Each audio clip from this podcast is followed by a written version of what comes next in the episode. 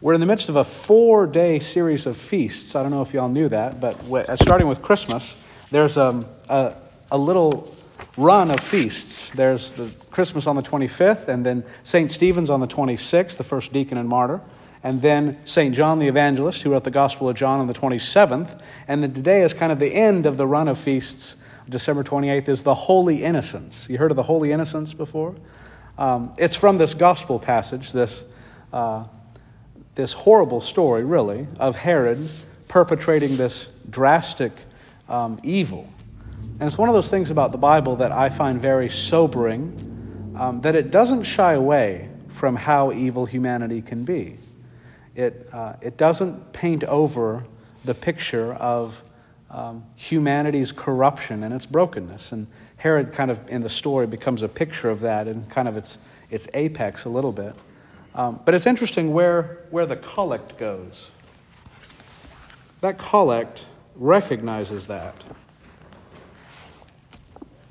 By the death of the holy innocents at the hands of evil tyrants, you show your strength in our weakness.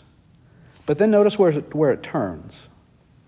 We ask you to mortify all that is evil within us and strengthen us by your grace. It's very interesting that that collect is very it's sober and it's realistic about not only evil being out there in tyrants and the bad people, but it's in all of us, from the holiest church member to Herod himself.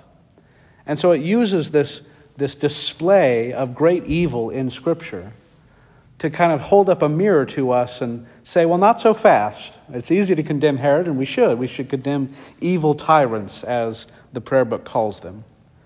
But it also reminds us that, well, wait a minute. We're all like that at some level.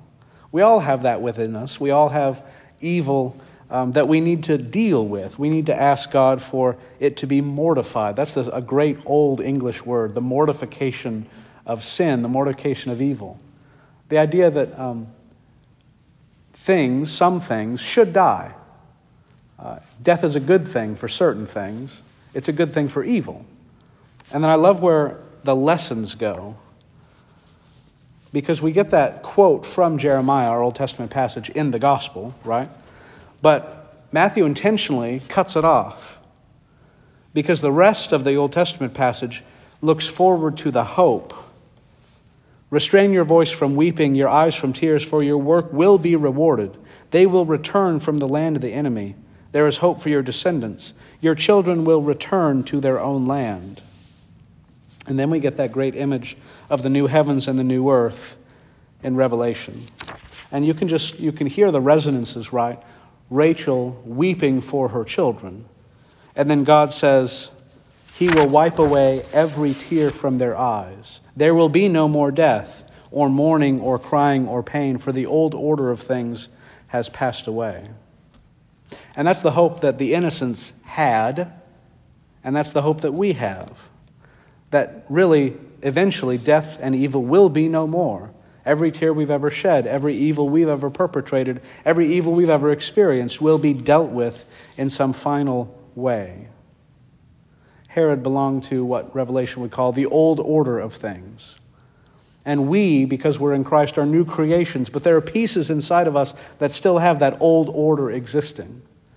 And so I, I pray that along with this collect and these lessons, we turn our attention to the hope that we have in Jesus, that the old order of things, even within us, is passing away, and He's making all things new. Amen.